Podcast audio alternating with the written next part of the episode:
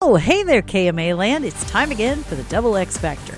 I'm Sandy Edie Hanson, and I, along with Spencer Williams, dish up personal growth, mental health, thought starters, and topics that we hope help you feel a little less alone. Now, I asked Spencer if we could chat this week about when the holidays are hard. This can happen for any number of reasons. We've lost loved ones, we're feeling isolated, maybe the holidays are triggering for you, you may be estranged from your family, or maybe you're newly divorced, or any long list of reasons. I guess what I want to offer up here in my info this week is a sort of permission slip to help you know that it's totally okay if you don't feel merry and jolly going into the holidays. You see, I didn't know for a long time that it was okay to kind of almost dread the holidays after my parents were both gone. I would convince myself that I should be upbeat and grateful for the holidays. But the absence of my loved ones was so loud for me that I thought maybe there was something really wrong with me that I felt so blue.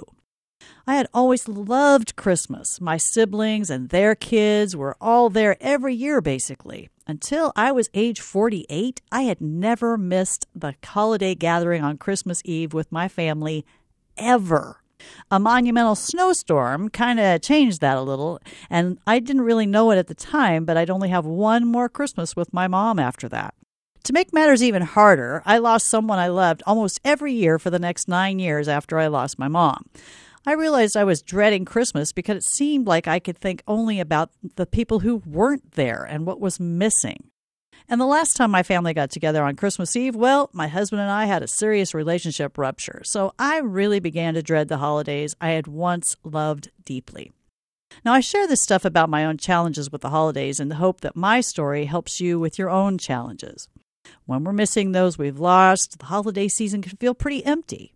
So, what things have I tried to deal with this dread of the holidays? Well, the very last thing I tried was allowing myself to feel my grief. I tried all kinds of actions, and still that dread was there.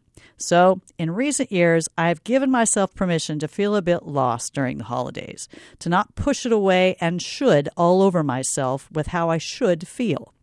You see, the only way out is through. I preach it here all the time. When we run from our feelings, they get bigger.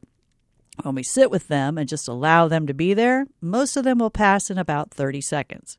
Now, grief takes a little longer, more like 90 seconds, and it may take several rounds to really get through it. If you find you aren't getting through it, reach out. There are tons of websites, and the national hotline number is 1 800 622 HELP, H E L P. So, my tip for today is rather than some attempt to get busy and distract yourself from feeling the blues in the holiday season, sit with it. Let it be there for a bit. Ask it what it is here to tell you and show the holiday blues some compassion rather than running from it. Remember, even people who love the holiday season can get the holiday blues.